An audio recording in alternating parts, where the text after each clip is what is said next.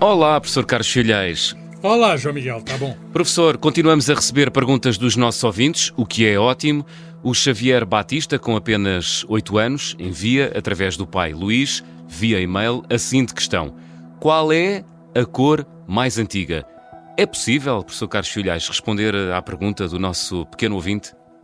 Bem, vou procurar responder como se tivesse 8 anos. Para alguém que, tiver, que tenha 8 anos, vou tentar ser simples. Vamos lá.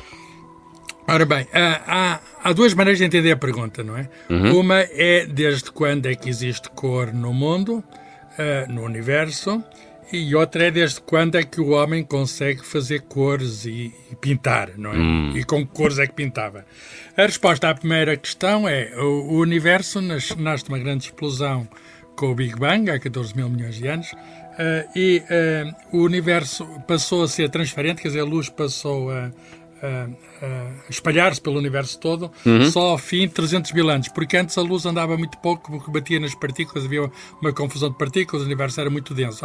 Mas ao fim de 300 mil anos o universo estava em expansão, estava uh, com digamos, arrefeceu eh, e formaram-se os átomos. E é a partir do momento de formação dos átomos que a luz se espalha e, e, portanto, o universo ficou com luz de todas as cores porque a cor é uma propriedade da luz e, portanto, Uau. a Terra havia de aparecer muito depois, hum. mas, mas o, o a, a, luz é, e as cores é quase espalhadas pelo universo, é quase desde o início do universo. Agora, uhum. desde quando é que o homem faz hum, representações de cor? O homem vê a cor à sua volta, na natureza.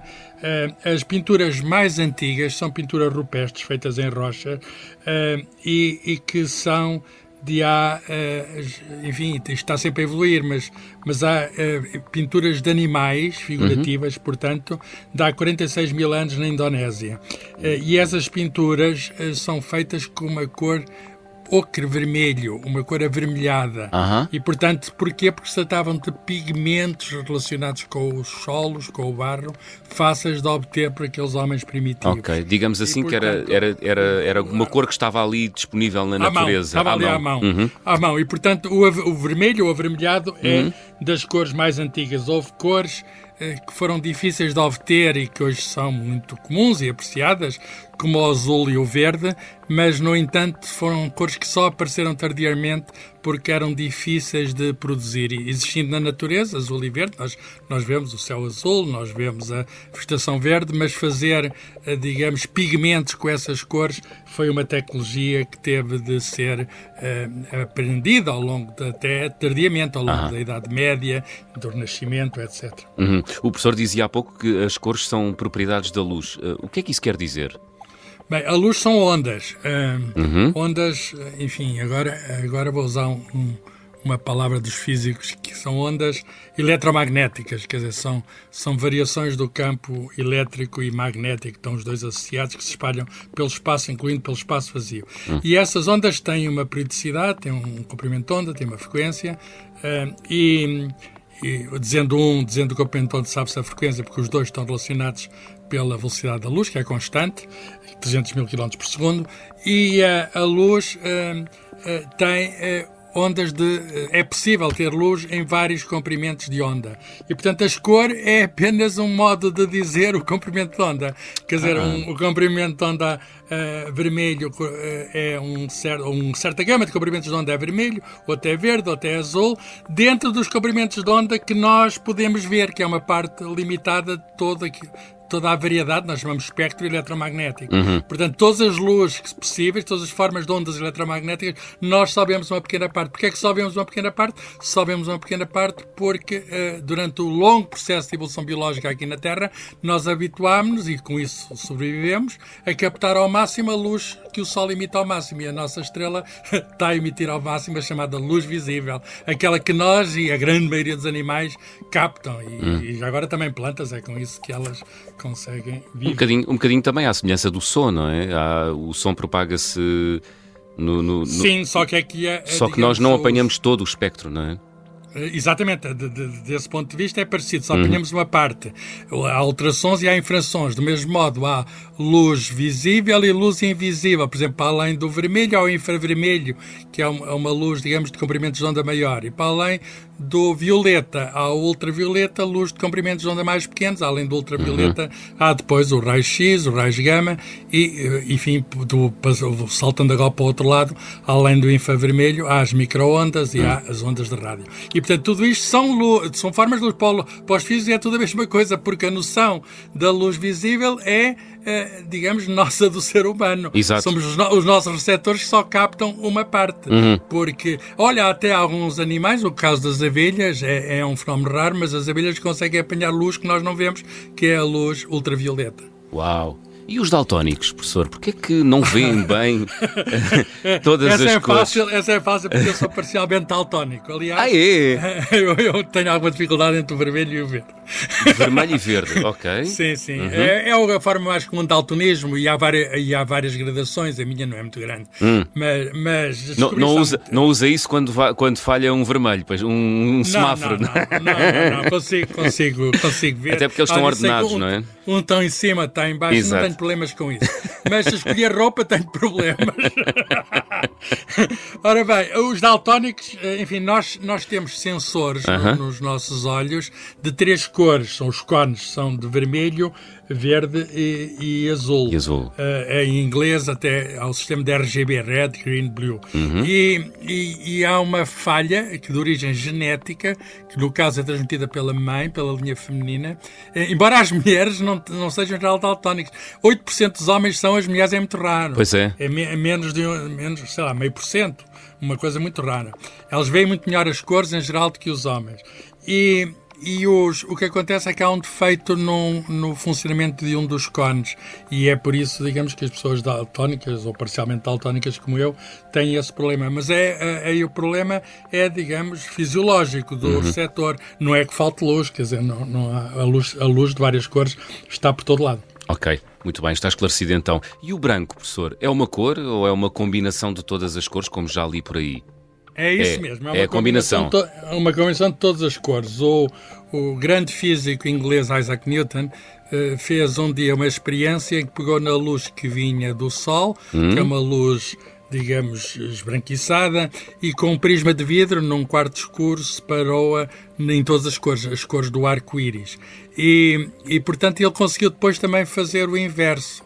Uh, quer dizer, até o chamado, há uma experiência muito curiosa que se faz nas escolas, que é, e no, até nos jardins de escolas, que é pegar num disco, pintar as cores do arco-íris, pôr o disco a girar muito e fica branco. Os nossos olhos observam Ahá, a, a justa posição dessas cores todas fica branco, ou esbranquiçado, pelo menos. Muito bem. Uh, é, uma, é uma boa experiência para os nossos disso. ouvintes é. fazerem é, em casa com os filhos. É, é, muito fácil, é muito fácil fazer. Portanto, as, todas, o conjunto de todas as cores do arco-íris dá o, dá o branco. Aliás, vamos lá ver, o facto de nós vermos o Sol com aquela cor, um amarelo digamos, é uma forma de amarelado, etc., uhum. tem a ver uh, menos do com a luz emitida pelo Sol do com, uh, ah, um, do com a passagem na atmosfera. É a passagem na atmosfera que nos permite ver essa modificação de cor. Porque se os astronautas, quem estiver para cima da atmosfera, vê o Sol branco. Ah, uau, não tem o tal, não tem o filtro, não é? Não, não tem, tem aquele vê, vê o sol branco. Portanto, o branco é, é, é o conjunto das cores, uau. que das todas as cores do arco-íris. Muito bem. E o preto, uh, também é uma o... cor ou não? É ausência de cor. É, ah. é, um corpo é preto quando absorve todas as cores. Quer dizer, quando a luz que entra lá, de qualquer que seja o comprimento de onda, é absorvida e, portanto, não, não, não manda nenhuma cor, portanto, não há nenhuma que dali venha e, portanto, é o preto. Quer dizer, claro, podemos chamar cor, mas é, pois. de algum modo, a falta das outras cores. Tal como o branco é, é a junção de todas as cores, o preto é a falta delas todas. Uau! Professor, a forma como nós, a forma como usamos as cores carrega muito simbolismo, por exemplo, o verde é a cor da esperança e também do ambiente e da ecologia, o branco é a cor da paz. As cores uh, sempre tiveram significados ou isto é uma coisa recente? Sempre tiveram significados. Dizer, nós, por vezes, temos dificuldade em saber quais eram os significados mais antigos, mas, mas presumimos desde a pré-história que as cores tinham significados. por exemplo, em cerimónias religiosas uh, na antiga Grécia, uh, nós sabemos, por exemplo, que cores que, que tinham simbolismo religioso eram, como ainda, ainda são hoje, até na religião católica que prevalece em Portugal, o branco, o preto uhum. e o vermelho. São, são cores, aliás, que eram também fáceis de obter, uh, enfim, mais o, o além do vermelho, que já falámos, o, o preto, porque com carvão Sim. é fácil, com algo queimado é fácil fazer riscos pretos e nós vemos muito riscos pretos, enfim, muito antes da história, já na, até nas próprias grutas, Uhum. uh, nas próprias gravuras rupestres, a figura rupestre.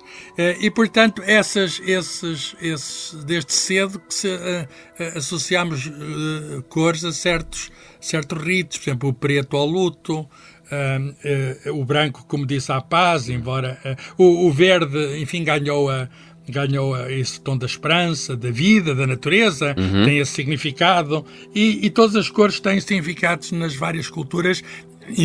Embora haja uma globalização das cores, quer dizer, há, há certos significados das cores que, de algum modo, a partir do momento em que houve circulação entre os humanos, se tornaram consensuais uhum. e, portanto, nós, digamos, sabemos uma, se vemos, sei lá, uma, uma bandeira, por exemplo, uma coisa verde, nós, ou azul, atribuímos as bandeiras azuis uhum. para, para relacionadas com o mar. Portanto, todo, todo, o, todo digamos, a nossa vida coletiva está regulada por impressões que nos vêm da apreciação das cores. E muito dessa, dessa apreciação é partilhada, quer dizer, nós temos, há diferenças culturais, com certeza, mas nós temos, de algum modo, uma apreciação das cores que é regulada não apenas pela biologia, pela recepção das cores, mas sobretudo pela cultura. É a acumulação de cultura que hum. nos levou a, a, tudo isto. Por exemplo, lembramos da bandeira de França, da tricolor, mudou-se mudou mudou a bandeira e, e muitos acontecimentos históricos